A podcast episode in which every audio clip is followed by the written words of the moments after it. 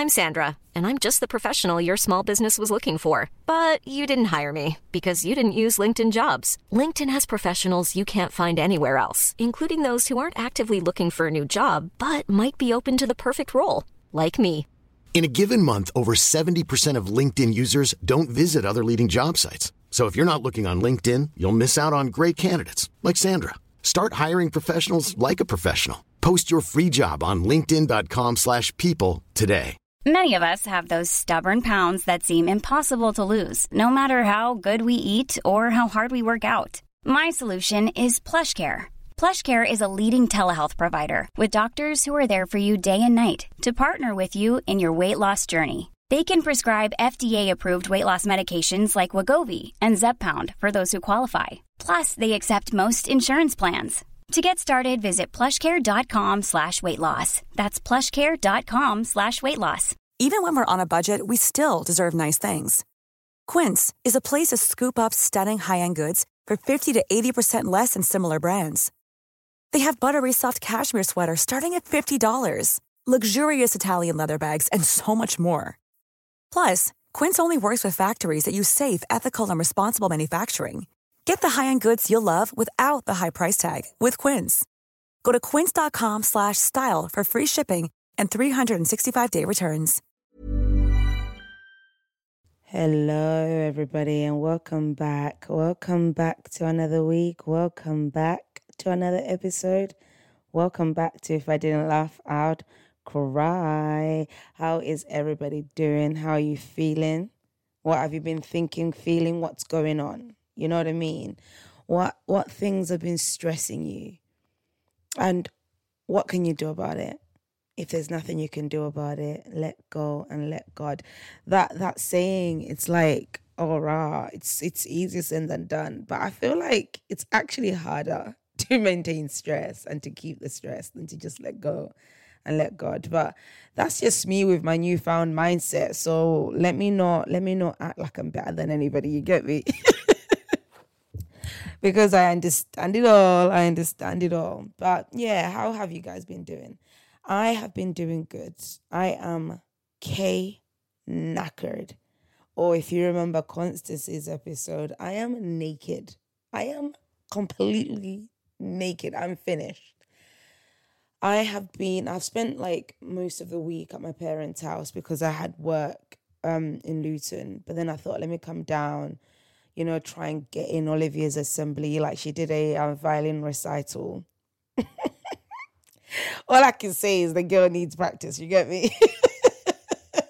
but I was still a proud mom, recording, smiling, bless her. But you know, some some things you just need to recognize and acknowledge that this is not a natural, a natural thing here. You know what I mean? Um, but it was still good. It was really good. All I know, I've had a good week and I'm feeling good, but I am just tired. I am just tired. Um, and I've left this recording to last minute because it's just been quite hectic. I am recording this on a Thursday. Thursday. I'm so scared. I'm afraid. I'm frightened. I'm shook. Okay? Because I don't usually do this. I usually like record a little bit in advance to give myself a little bit of time. But Thursday night and I have to edit. No, some. Mm-mm, mm-mm. I'm very, very worried about myself. you know what? It scares me. I don't know if you've seen that meme of like, um, oh, let me not go off on a tangent. Um, but yeah, otherwise, I'm feeling good. I feel like January, I haven't spent much of it at home at all. I feel like January, I've spent it here at my parents' house. And I spent most of it not, not feeling very well. You know what I mean? Your girl's nearly dying. Do you remember that? Anyway, guys, it's just me. So let's get into it.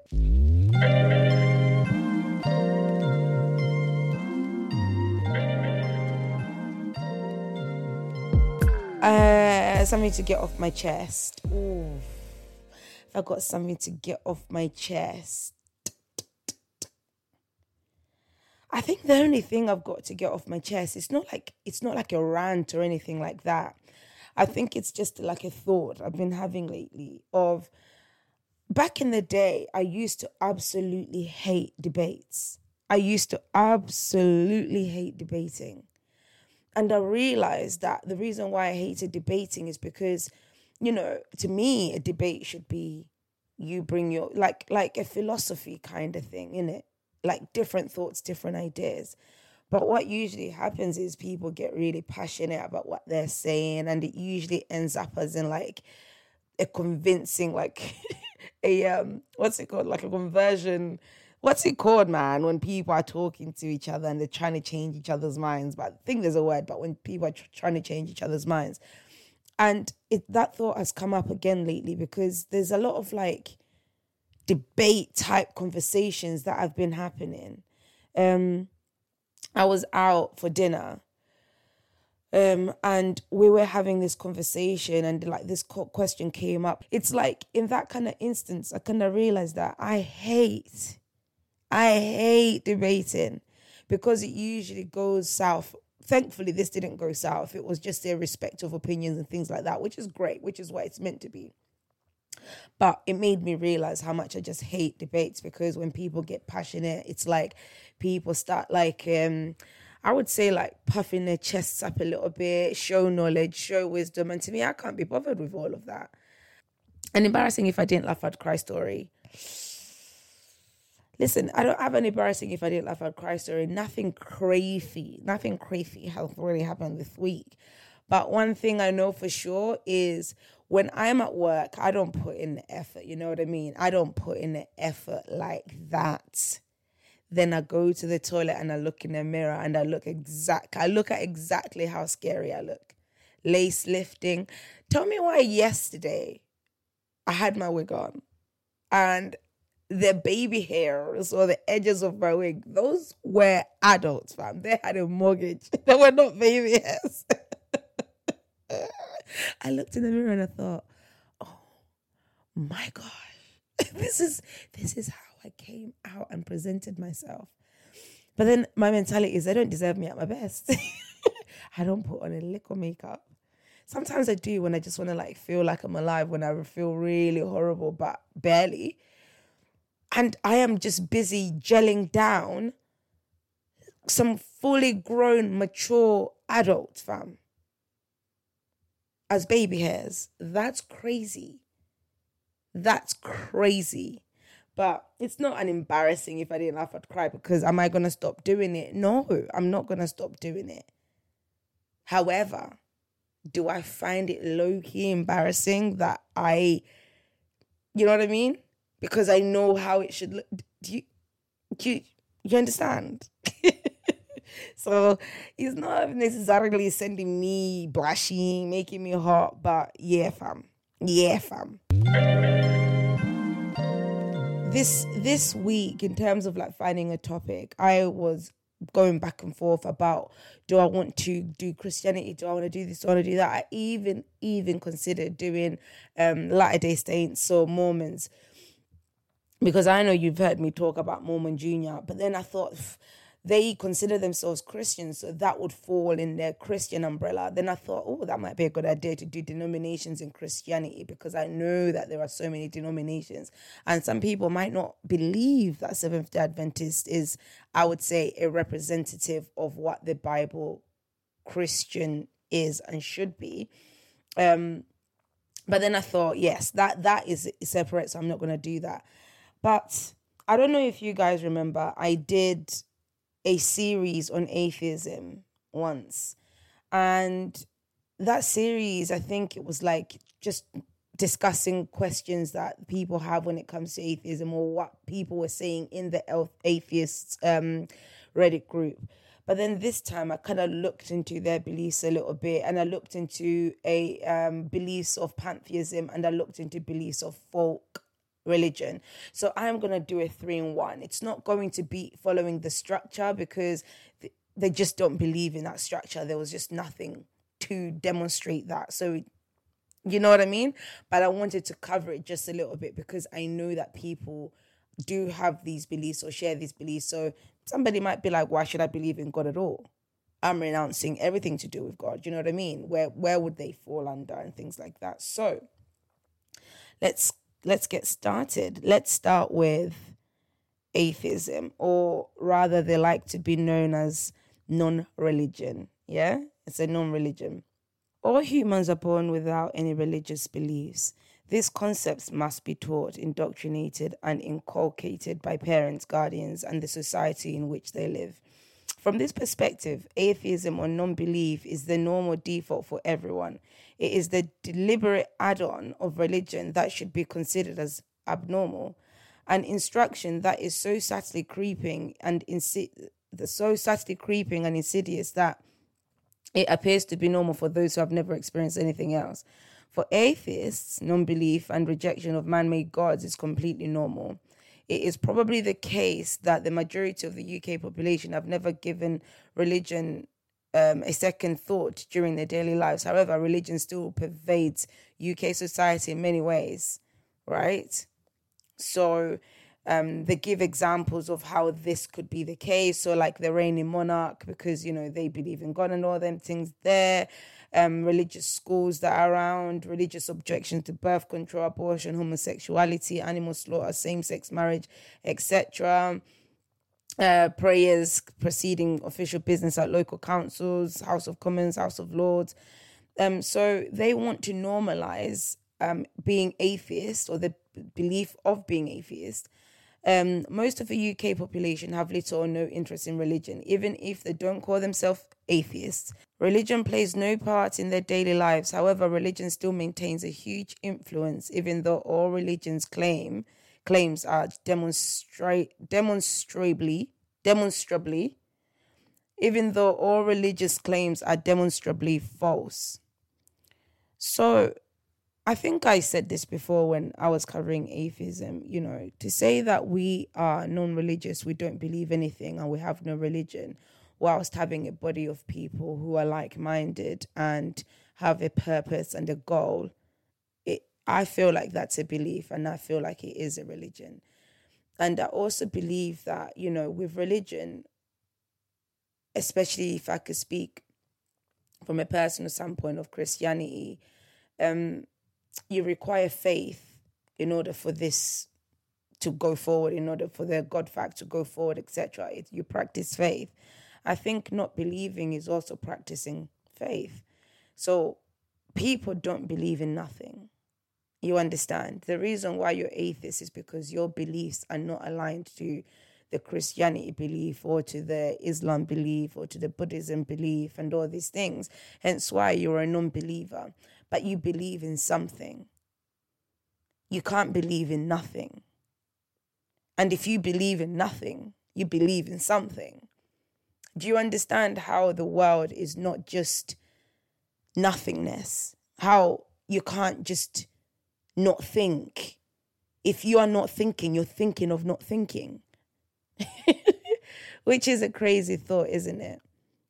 But when it comes to atheism, or non belief, to me, to have a whole campaign to dismantle religion, that takes a lot of work.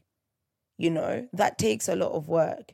And I feel like from what I was reading, it's like they want to dismantle the monarchy. They don't want to have faith, um, religion in schools. They don't want to have this in schools. And I find all of this stuff a little bit, a little bit, I would say, interesting. You know, I know that's my favorite word on here, interesting because when they talk about schools with a religious ethos and selection criteria that are funded by a taxpayer, they don't like that. They don't want that to be the case. Okay. But then currently in schools, they are teaching things that somebody who is religious doesn't agree to. But I was reading up on that and I have no choice. I can't say I don't want my child to learn about X, Y, and Z based on religious grounds. But then there is somebody who's starting a movement who has gone into, some people have campaigned. Now, for there to be any religious anything in a school, it has to be a faith based school. You know what I mean? Because they've pulled all of that religious stuff out of schools. Well, most schools anyway, as far as I'm concerned, or as far as I'm aware. Um, so there is those campaigns, but then I can't pull my child out of a certain lesson based on religious grounds. We used to have people who were pulled out of RE based on non belief. You know what I mean? So it's just an interesting mindset to me of like, okay, you, you, you, what you believe and what you practice is not widely believed. It's like forced down our throats. So you are going to be forced to believe in non belief, in what we believe. I wonder if that's a good way of going about things. You know what I mean? I understand the need for your non beliefs to be respected. I get that. But then I don't understand why your non beliefs to be respected, you've got to beat down a certain group of people. You know what I mean? I don't believe in Islam. I don't believe in many of the faiths that I have, eh, well, all of them, in all of the religions that I've discussed. I don't believe in any of them, but I have no interest to say, let's eradicate them because it's got nothing to do with me and everything to do with their personal convictions. But where where do I get off being so convicted in my spirit that I want to stop them from believing what they believe in because I don't believe in it. And therefore I say everybody must believe in what I believe in. But here's my opinion before I turn into the Bible. Here's my opinion whether we didn't teach our children or not, you know what I mean? Whether we didn't teach our children or not when it comes to religion, whether culture didn't teach anybody or not, I believe that it would still exist because people have free thought. And the Bible says, for all have been dealt with a measure of faith, all, which means that the mindset and the idea started from somewhere and that's somewhere where it started, no one can take that away. You know what I mean? No one can take that away. And to desire to take that away, in my opinion, is satanic. But let me read in the Bible regarding non belief. You know what I mean? Let's turn ourselves to the book of Psalms, chapter 53. So if we go down to Psalms chapter 53 and and we start from verse 1, it says, um, The fool has said in his heart, There is no God. They are corrupt and have done an abominable iniquity. There is none who does good. God looks down from heaven upon his children of men to see if there are any who understand, who seek God. The fool has said in his heart, There is no God. They are corrupt and they have done abominable iniquity. There is none who does good. Listen, this this chapter is talking about um the the the basically the foolishness of godless people and also the restoration of Israel. So it's talking about that. That's the context, is the restoration of Israel. But to begin with, it's talking about the foolishness of godless people, people who don't believe in God. You know, these things are not things that are random where somebody says there is no God. It's the reason why I believe in the Bible so much is because it's got gems like this, it's got things like this written in there. Okay. But if you have decided there is no God, why must that then be my thought? Why must that be somebody who is Buddhist thought? Why that must that be somebody who is um Muslim, if indeed there is no God, then that means you are fighting made up things. The, that's foolish in itself. You are fighting invisible invisible things. You are fighting mentally ill people. no, it's just the truth. If there is no God, we are all crazy and you're fighting mentally ill people, which means you are you must be mentally ill as well. All of us are mentally ill then because you are fighting people who believe in delusions, who are deluded. You are literally arguing with them. Could you argue with somebody who is who is not all there in the brain? Could you argue with somebody who is? Why would you argue with somebody who's drunk? Let's say somebody who's lost all their faculties because they're under the influence. You wouldn't. You wouldn't. Why would you argue with a crackhead? You wouldn't. You know what I mean? And people might take offense to be like, you're not using the right terminologies. Guys, I don't know what the right terminology is. Okay. But that's just the truth. You wouldn't argue with a crackhead. You wouldn't argue with a one year old. You wouldn't. So then, if believers, if anyone who believes in God or a God is wrong to believe in that God, then they're mad. Leave them be. Don't argue with them. You go and be free in your non belief. You know what I mean? And I'm saying that from an objective standpoint. I don't believe in other people's gods, like I said. But generally, why would you fight with mad people? You know what I mean? So, in the book of Ro- not Romans, in the book of um Second Peter, chapter three, uh, it says from verse three, knowing this that scoffers will come in the last days, walking according to their own lusts, and saying, "Where is the promise of the coming?" For since the fathers fell asleep, all things continue as they were from the beginning of creation. For this they willfully forget that by the word of God the heavens were of old, and the earth is standing out of water and in the water. Crazy. It's a crazy verse, as in, like, mind blowing. You know? So, to me, understanding more the stance of what their mission is, what an atheist's mission is. And I'm sure that most atheists may not even share the desire to do away with religion. But I think if the Reddit questions are anything to go by, that's that's the common purpose. There is no God. Why does everybody believe in this stupidness? We wish religion would die out and no one would believe in this stupidness. Then everybody would live in peaceful harmony because no one would believe in God. So, what would we believe in then? I know ourselves. We would believe in ourselves. But to me, is that a society that is worth living in if all we believe in is ourselves and our own abilities to do X, Y, and Z? You know what I mean? Um, let me read more. So, with atheists, when it comes to morality, it says our position on morality, as its most simple, is that morality is a biological phenomenon and not imposed on us by supernatural authority. For thousands of, thousands of years, religions have claimed that gods are the source of morality, we reject this view and argue that human morality has developed over time. Clearly, moral values have changed through the ages. Many acts and opinions that were once acceptable to society are now generally considered wrong. For example, slavery and racism. These changes have come about through rational thought and discussion. Morality without reference to God or religion allows this process to continue without being corrupted by beliefs um, based on faith. We do not propose or endorse any specific moral values or set of ru- rules that atheists and others should live by. Mm. It goes on to say, we do, however, encourage rational thought, debate, and discussion, which will allow human beings to continue to, de- to develop and refine their ideas about individual and collective morality.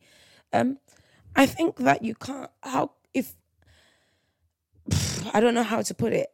I feel like to have debates, you must have people who think differently, right? And to have this debate on morality, you need to have people who think differently.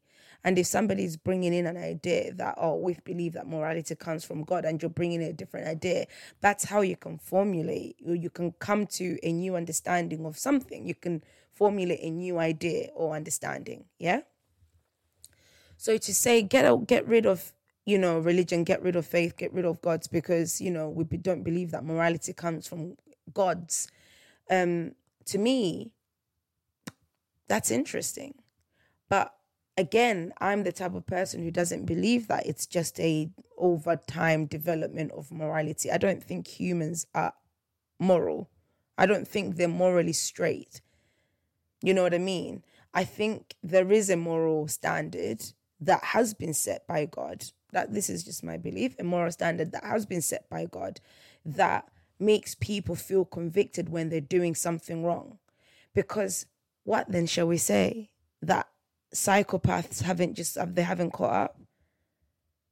Man like Ted Bundy and them man there, they haven't caught up. People have done atrocious things. Where is their moral compass? You know what I mean? What happened to them?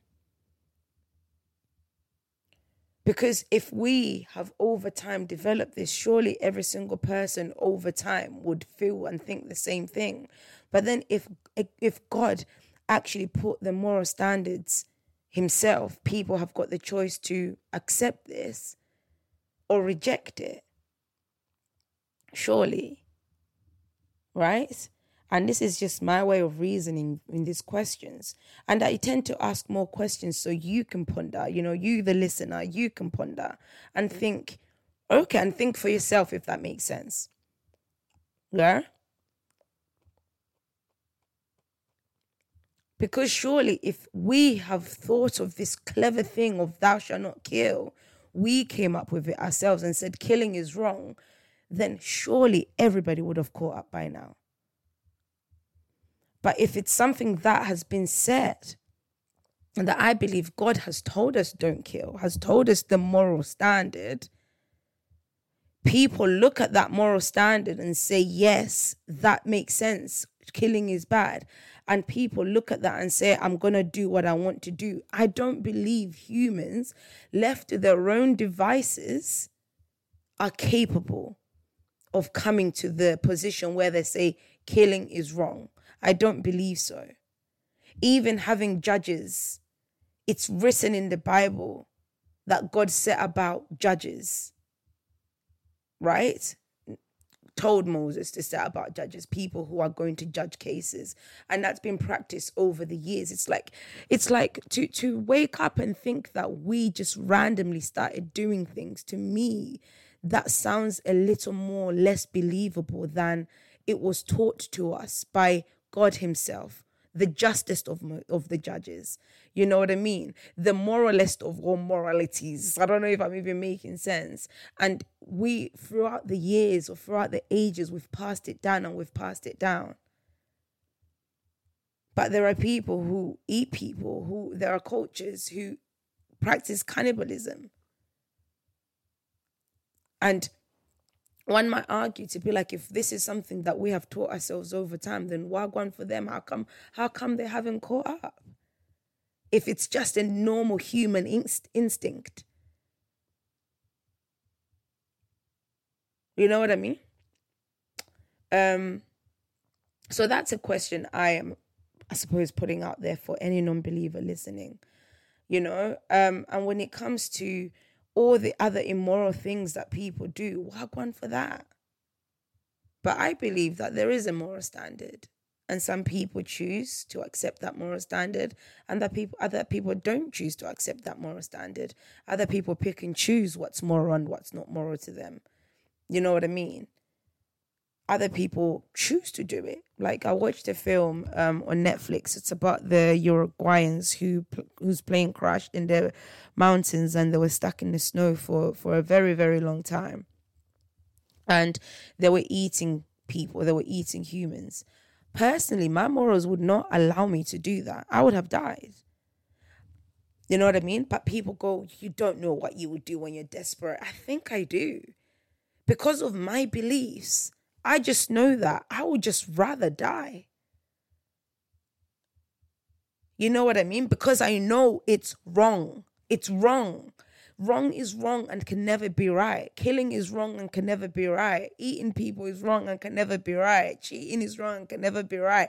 Just there are things that are wrong can never be right. If people justify to themselves and say this is right to me, then this whole argument by the non-believers falls apart because then what gone for those people? How come how come the natural instinct you know how come the natural thing that humans have been doing over the years hasn't caught up to them? This biological phenomenon how comes they don't have it? That does that mean that they've got something wrong with them? You know what i mean but I don't believe that morals are imposed on us by supernatural power. It's a choice, after all. It's a choice whether you believe in that moral code or not. It's a choice. If you think it's okay to bear false witness against your neighbor, bear false witness against your neighbor. If you think it's it's right to have other gods before the God, then have other gods before the God. But the thing is, this supernatural being, this creator God.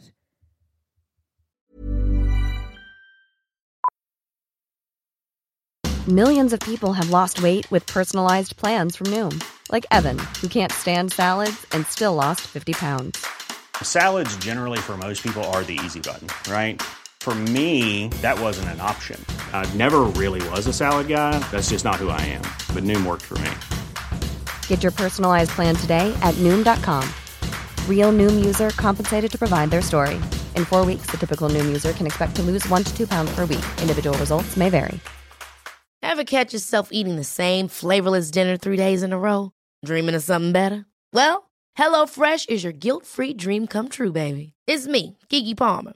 Let's wake up those taste buds with hot, juicy pecan crusted chicken or garlic butter shrimp scampi.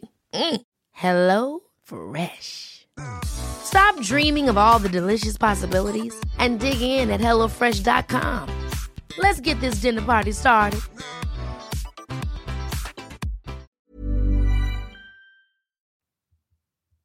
If this is truly his world and his universe and he's the creator of all things, there is going to be an end and the consequences to those people who don't believe in that moral code. And that's it.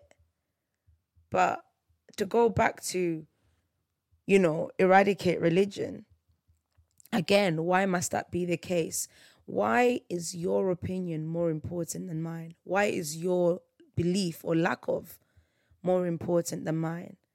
Why is your no God more important than my God? You know what I mean? Hmm. So the next one I'm going to be reading and looking, uh, we're going to be discussing is uh, folklore, or no, folk religion. Don't doubt me. It's folk religion, folk religion, aka paganism. It's like interchangeable. I found out like what pagans believe. It's basically this folk folk religion. So I'm just going to read you a tiny little bit, and I feel like most of us are going to go, oh, okay, that's what it is. And at first, I was like, what's the difference between folk religion and spiritualism? But there's a difference. Folk religion is any ethnic or cultural religious practice that falls outside of outside their doctrine of organized religion. Grounded on popular beliefs and sometimes called popular or vernacular be- religion, the term refers to the way in which people experience and practice religion in their daily lives. Okay, so these are the key takeaways for folk religion. Folk religion includes religious practices and beliefs shared by an ethnic or cultural group. Although its practices can be influenced by organized religious doctrines, it does not follow extre- externally prescribed axioms. Folk religion also lacks the organization structure of mainstream religions, and its practice is often geographically. Folk religion has no sacred text or theological doctrine.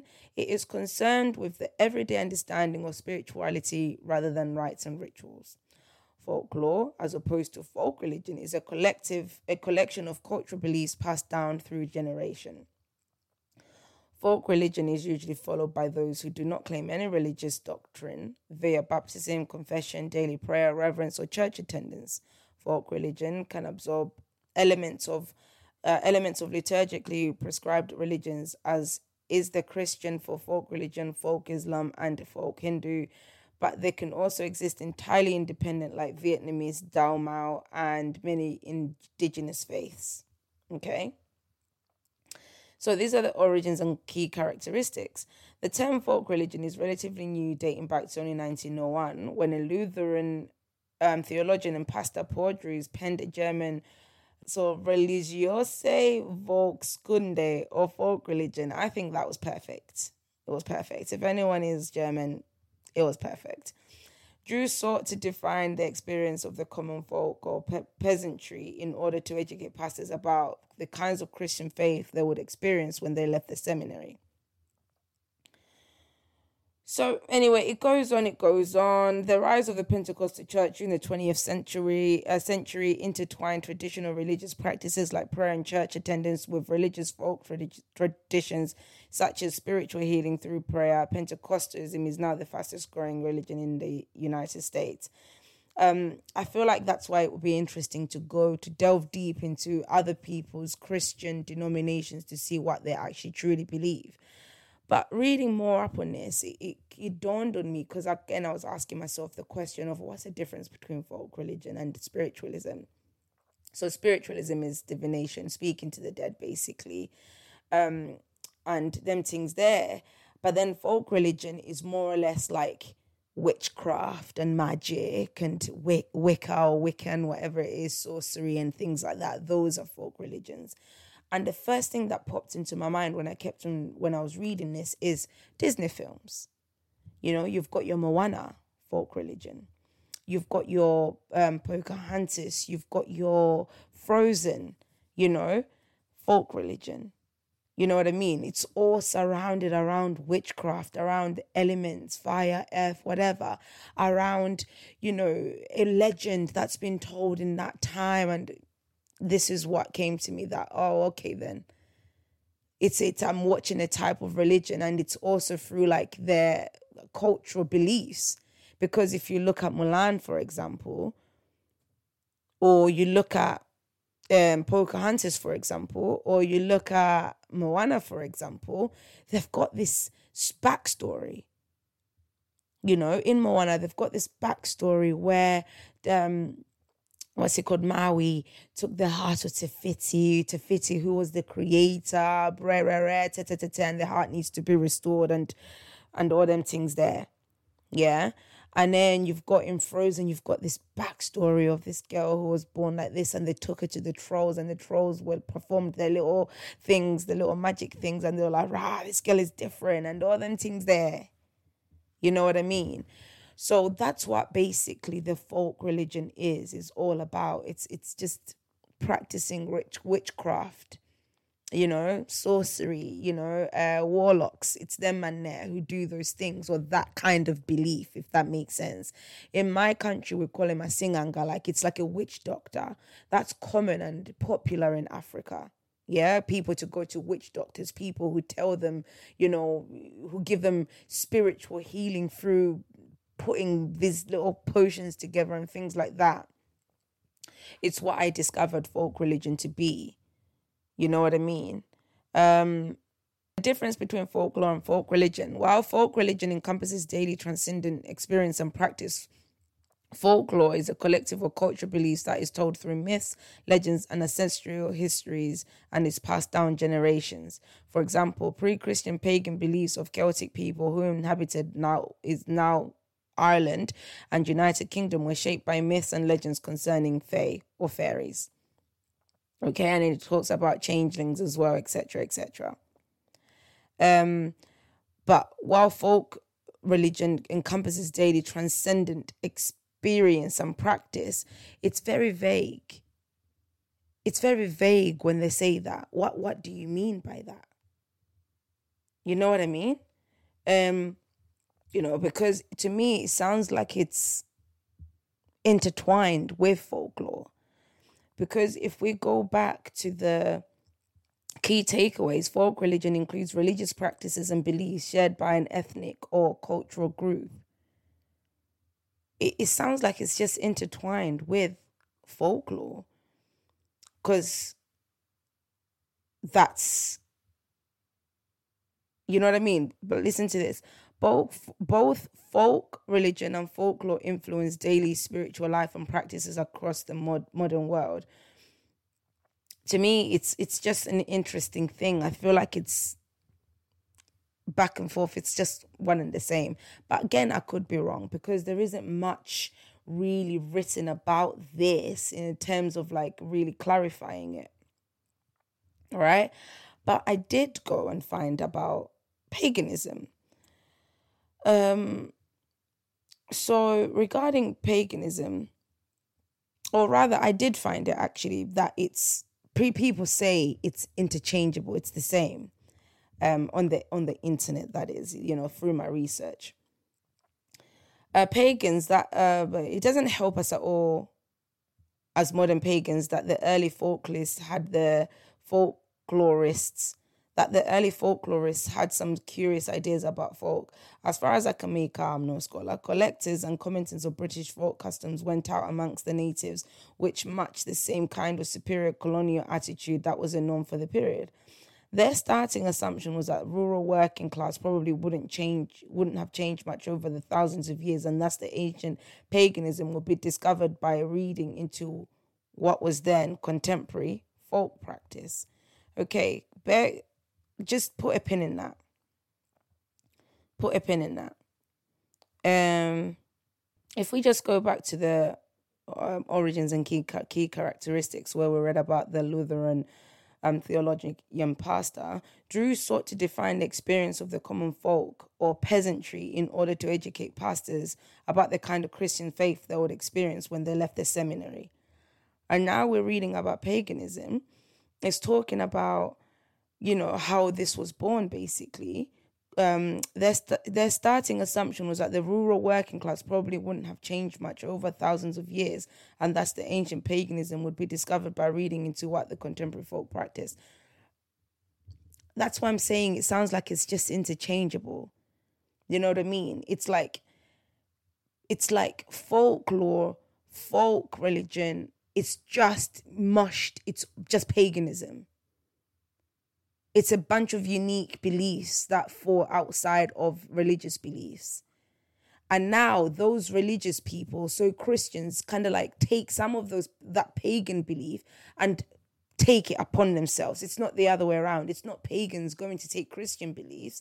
It's actually Christians taking the pagan beliefs. But pagans have made up their own myths, legends. Who remembers when I did the episode about the epic Gilgamesh? That's that's basically folk religion. That's folklore. That's a, a people believed in that. So there could be some Christian, because I remember, remember I read out a question. It was some Christian confused about this epic Gilgamesh. Some Christian is like, this sounds a little bit like, yo, it sounds realistic. It's now people going to seek that and taking it and going, oh, I believe in a bit of that. You know? If you go out expecting evidence of ancient paganism and interpret everything in line with that expectation, we'll have an uncannily high success rate when it comes to finding evidence for ancient paganism. That's the power of circular logic. Folklore is a living, evolving thing. People at all time in history have made up stories to explain things to, to amuse and to amuse themselves and shared them around. It's what we do. It was evidently hard for the middle class collectors to imagine that the working class people they were dealing with would they were dealing with could innovate and play and imagine. But that says more about the class assumptions in the UK than it does about ancient paganism.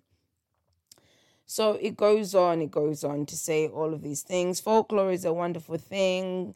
Folklore is full of wonderful things, fantastical, magical stories, and fair helping of tradition wisdom. No doubt some of it really is ancient, but it is it's not easy to tell what bits come from where. There is wealth of there is a wealth of pagan inspiration to be found in folklore. However, we don't have to follow in the footsteps of one or more recent ancestors and assume that the people who live in the land are just stupidly repeating things. You know what I mean? Um, they reach stupidly repeating things they don't understand, generation after generation, because they are too dull witted to make up anything new. Tradition bearers are not museum pieces, and traditions do not do not stand still. So I think to to basically conclude, folk religion is again is a ethnic or cultural religious practice that falls outside doctrine or organized religion. It's basically made up to fit a people. It's stories made up to fit a people. If they create a god, if they create like a Maui, for example, they created a Maui because Maui exists and all these things, then Maui exists, and that's what's going to be believed and practiced um, in their in their culture and background. But as this paganism, the pagan has or this the as the pagan page has just concluded, it's just paganism. You know what I mean? Um, but let me read a little bit about that. Let me go in the Bible and just read a little bit about that. Avoid wicked customs. Deuteronomy 18. This is taken from Deuteronomy 18. When you come into the land which the Lord your God is giving you, you shall not le- learn to follow the abominations of those nations. There shall not be found among you anyone who makes his son or his daughters pass through the fire, or one who practices witchcraft, or soothsayer, or one who interprets omens, or a sorcerer, or one who conjures spells, or a medium, or spirit, a spiritist, or one who calls up the dead. For all who do these things are an abomination to the Lord. And because these abominations to the Lord these abominations, the Lord your God drives them out um, from before you. So, God is basically saying these things are not of God. Of course, people are free to go and do and believe whatever it is that they want to believe. But back in the day, like when I was reading about the Celtic um, beliefs of fairies and stuff, they believed in the changeling, where they thought that when their child is a little bit not looking right or not feeling right. They thought that the, the fairy was inside the child in it. So they'll take the child to the woods or whatever it is and leave the child there. And if they go back and the child is dead, then it means it's the fairy that died, not their baby. You know what I mean? Because the child was clearly possessed by the, the by the fairy. And if the child is alive, then the fairy had released the child and you can take your baby and go and live life. These things have really influenced people over the years, and God is calling it an abomination. So, paganism is not a new practice, it's been practiced since ever. You know what I mean? Alternative beliefs are not new practice, they've been practiced since ever. And I'm just saying ever because I don't know the time in history, but ever. You know what I mean? So, it's just to bring to our attention that there are these beliefs and these beliefs can make us believe certain things that aren't exactly true. And these beliefs include like having some african proverbs or just proverbs. Uh, proverbs that are not in the book of proverbs in the bible but proverbs like cultural proverbs. You know i've heard a lot of stories in malawi just like scary ones like about a type of people a type of tribe and things like that and when I say scary ones, it's because what they practice or what they believe, it's like rah. Okay. In my country, we used to have um vinyao, like I'm um, just gonna say in Chitumbuka vinyao, where people dress up, they put masks on, they dress up and they do dancing. I don't know if you guys have ever seen it. And they dance and dance and dance and dance, right? I used to always find those things scary, but it's it's tradition, it's cultural beliefs. That's folk religion. You know what I mean? And I am not convinced they're not dancing for a particular reason. That's of a spiritual variety, but that's just me. but anyway, guys, let's move on.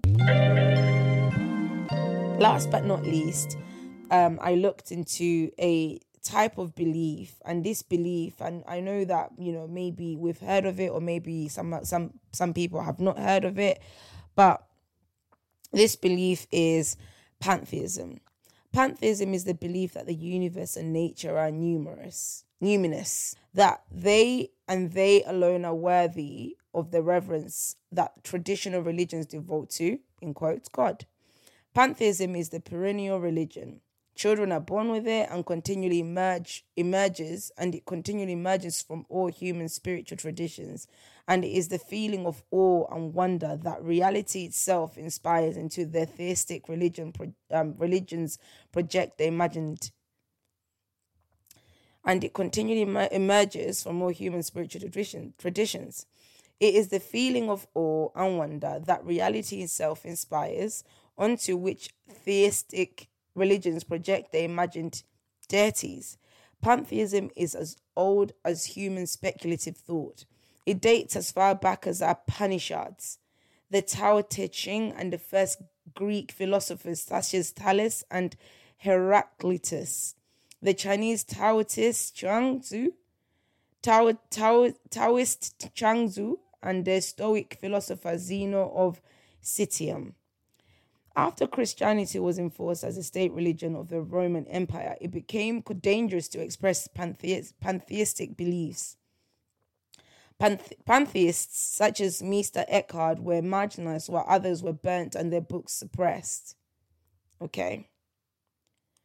During the 19th century, pantheism se- seemed to set to seems set to become the dominant religious philosophy, but the wars and ideologies of the 20th century, 10th century caused some regress.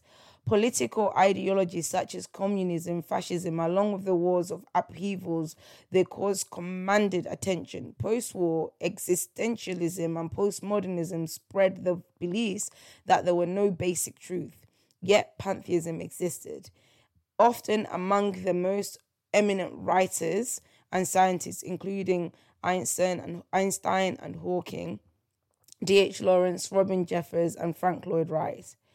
Roddenberry wrote, I think God is as much as a basic ingredient in the universe as neutrons and patrons. God is, for a lack of better term, cloud. This is the prime force when we look around the universe. Einstein wrote, the individual's the individual feels the sublimity and marvelous order which reveal themselves both in nature and in the world of thought. He wants to experience the universe as a single significant significant whole. Robinson Jeffers wrote, The universe is one being, all its parts are expressions of the same energy, and they are all in communication with each other. This whole is so beautiful that I'm compelled to love it and to think of it as divine. When you look up at the, at the night sky or the images of the Hubble Space Telescope, are you filled with feelings of awe and awe, awe and wonder at the overwhelming beauty and power of the universe? Yes. When you are in the midst of nature, in a forest by, by the sea or in a mountain peak, do you ever feel a sense of sacred, like the feeling of being in a vast cathedral? Yes.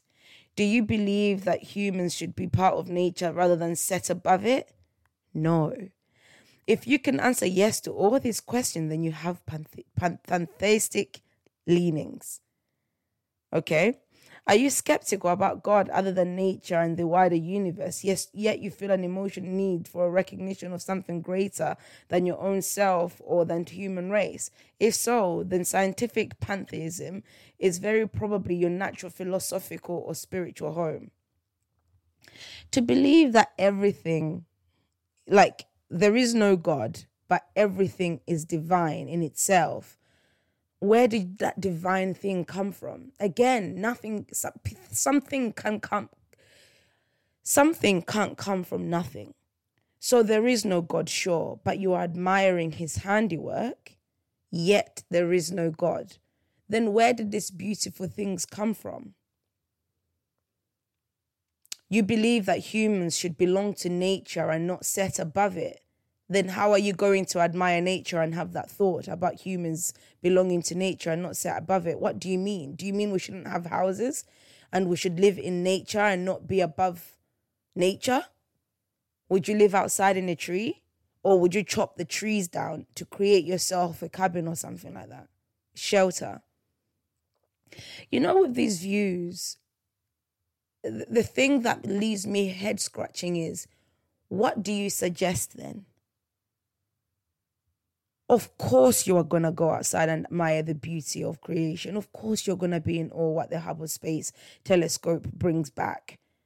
Because you don't, you can't physically go there and see it yourself. And if you could physically go and see it yourself, you would be in awe and wonder. But where do we suggest this thing that we're admiring came from? So it just appeared and came from itself, but yet it's divine. Shouldn't we think that the gases and masses or whatever it is that produce this brilliant, amazing thing, that's the divine? Should a child say, Look how brilliant I am because I myself have come in this world? Or should a child look at the parents and say, Without you, I wouldn't have been here? And should now the child not look even deeper beyond the parents and say, Without God, I wouldn't be here? There's a beginning for everything right? Should we then turn around and say this all came out of nowhere? How so would that make sense? So pantheism, I think in the in the general sense, I can see it. I can see why people would feel this way to be like there is no God, but I'm seeking for something that's bigger than myself. And that thing that's bigger than myself is nature. Nature hurts nobody. Okay? Nature hurts nobody. Nature is the safe zone. And by nature hurts nobody, I'm saying to believe in nature. The reason why I don't have the pantheistic mindset or belief is because I am left in I am left humbled and in awe when God answers Job. And he said, I will question you and you shall answer me. Where were you when I laid the foundations of the earth? Do we know what the foundations of the earth look like? Because the foundations of the house, I can say that's the foundations of the house, but what are the foundations of the earth? Is it what we, we perceive to be the earth's core?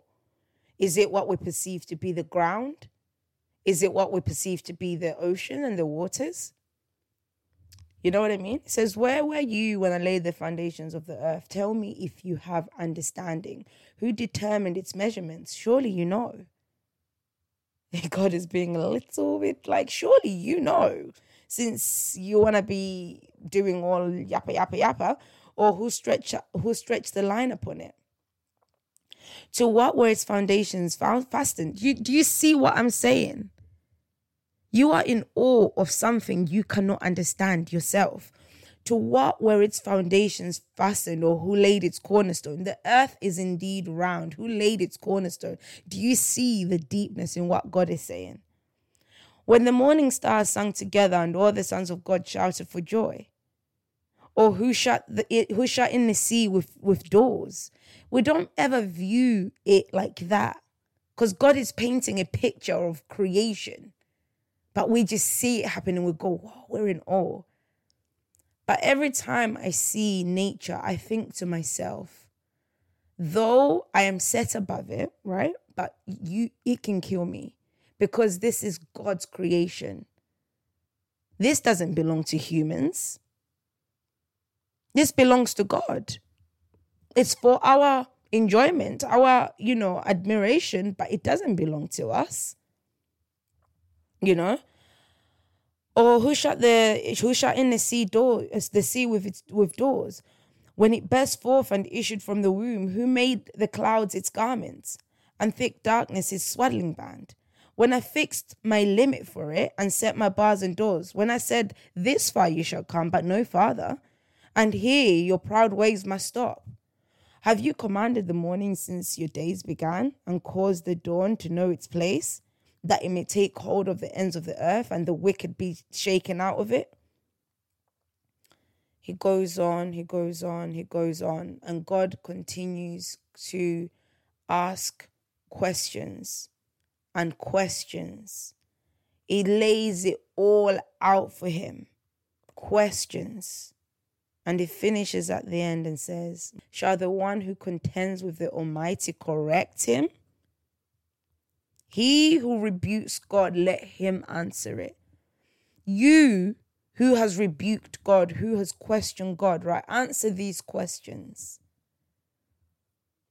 How can I go out in God's creation and say, There is no God? Answer that. How can I say, Look at this beautiful creation? I stand amazed. I'm in awe. Yet I don't understand a single bit of it. How can answer that? The book of Job, especially when God is answering Job, it's a very interesting and um, humbling dialogue between God and Job. Because God sits back and listens to Job say all these things, question God, God, what did I do wrong? I have da da da da da da.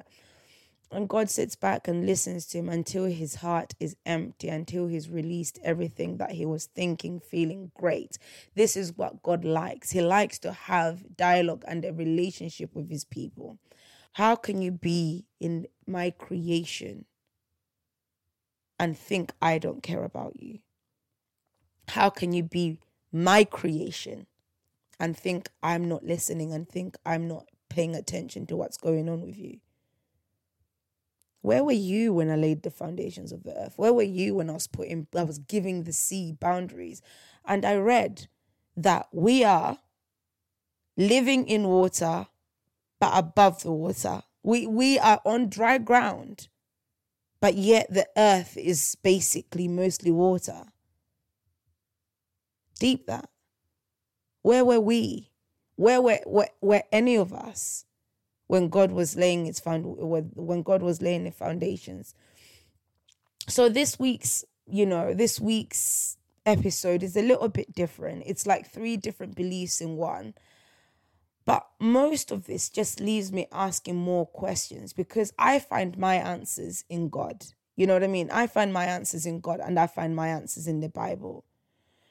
But for anyone who is listening, ask yourself these questions. If ever you wanted to turn to the left or turn to the right and say there is no God, first you must be able to ask yourself questions and answer them completely.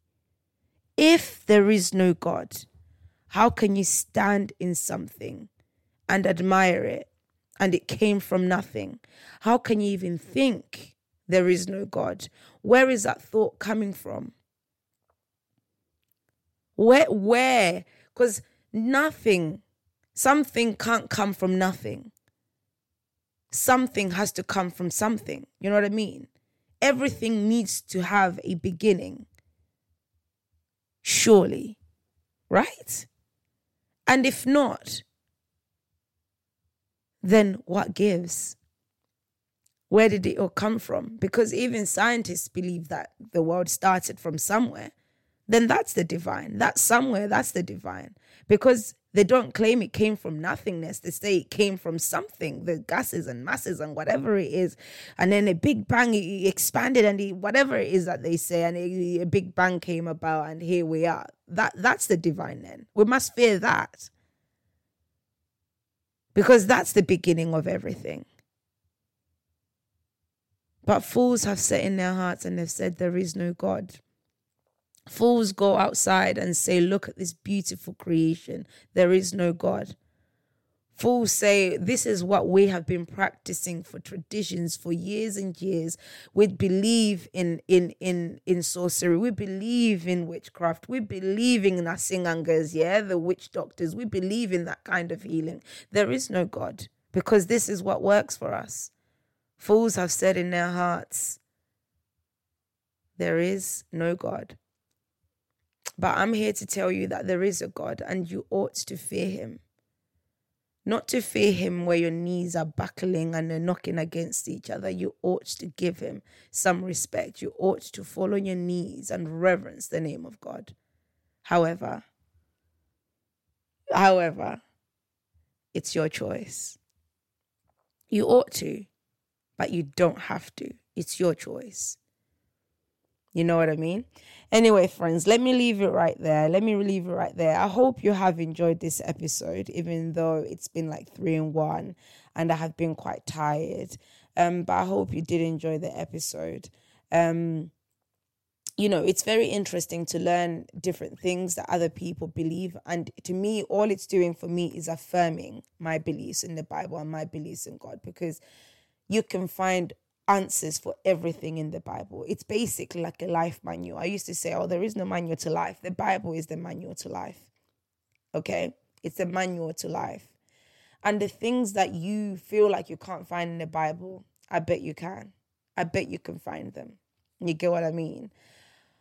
But we're living in a world full of confusion, full of different beliefs. We ought to respect other people's beliefs, obviously. But like I say before, I will not bow down to anybody else's God.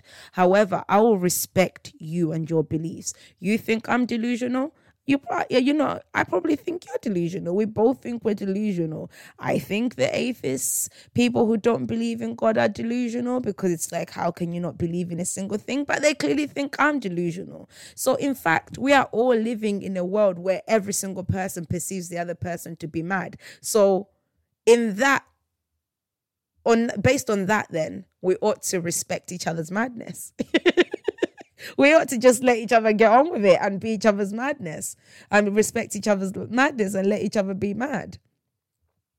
But one thing that I don't like and I don't stand for is people who like to force their beliefs on other people.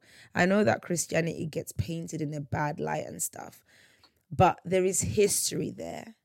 And again, that's why I always say I'm a Christian specifically I'm a Seventh day Adventist because though I'm a Christian, but I have to remove myself from the general Christian identification and identify myself on whom I really am, which is Seventh day Adventist. I'm a Bible believing Christian. Yeah. So let me leave you right there. And I'll leave us with this, friends. The fool has said in his heart, There is no God.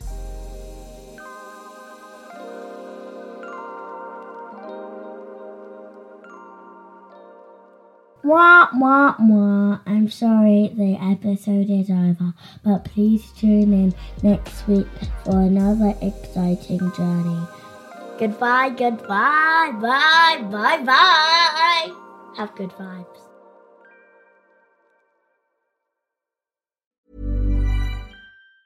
Ever catch yourself eating the same flavorless dinner three days in a row? Dreaming of something better? Well, HelloFresh is your guilt free dream come true, baby. It's me, Keke Palmer. Let's wake up those taste buds with hot, juicy pecan crusted chicken or garlic butter shrimp scampi. Mm. Hello Fresh. Stop dreaming of all the delicious possibilities and dig in at HelloFresh.com. Let's get this dinner party started. Planning for your next trip?